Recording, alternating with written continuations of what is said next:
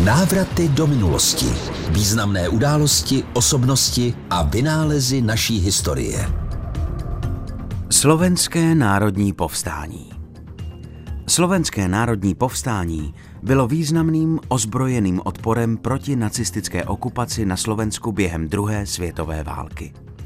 Začalo 29. srpna 1944 a trvalo do 28. října téhož roku.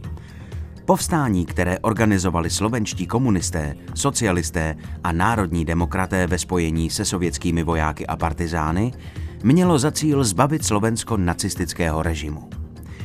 Z centra v Banské Bystrici se povstání rychle rozšířilo do přilehlých regionů a vedlo k velkým ztrátám nacistických vojsk. Navzdory protiútokům, které Němci organizovali, se povstalcům po určitou dobu dařilo vést mnoho úspěšných bojů a kontrolovat mnoho oblastí. Němci byli přesto schopni povstání potlačit, což vedlo k obrovským ztrátám na životech povstalců i civilistů. Celkově přišlo během slovenského národního povstání o život až 30 tisíc lidí, včetně mnoha německých vojáků a důstojníků.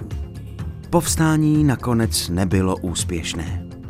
Bojovníci museli ustoupit do hor a přejít na partizánský způsob odporu. Slovenské národní povstání však bylo první významnou ozbrojenou revoltou proti nacistickému režimu v Evropě a mělo pozitivní vliv na slovenské národní uvědomění.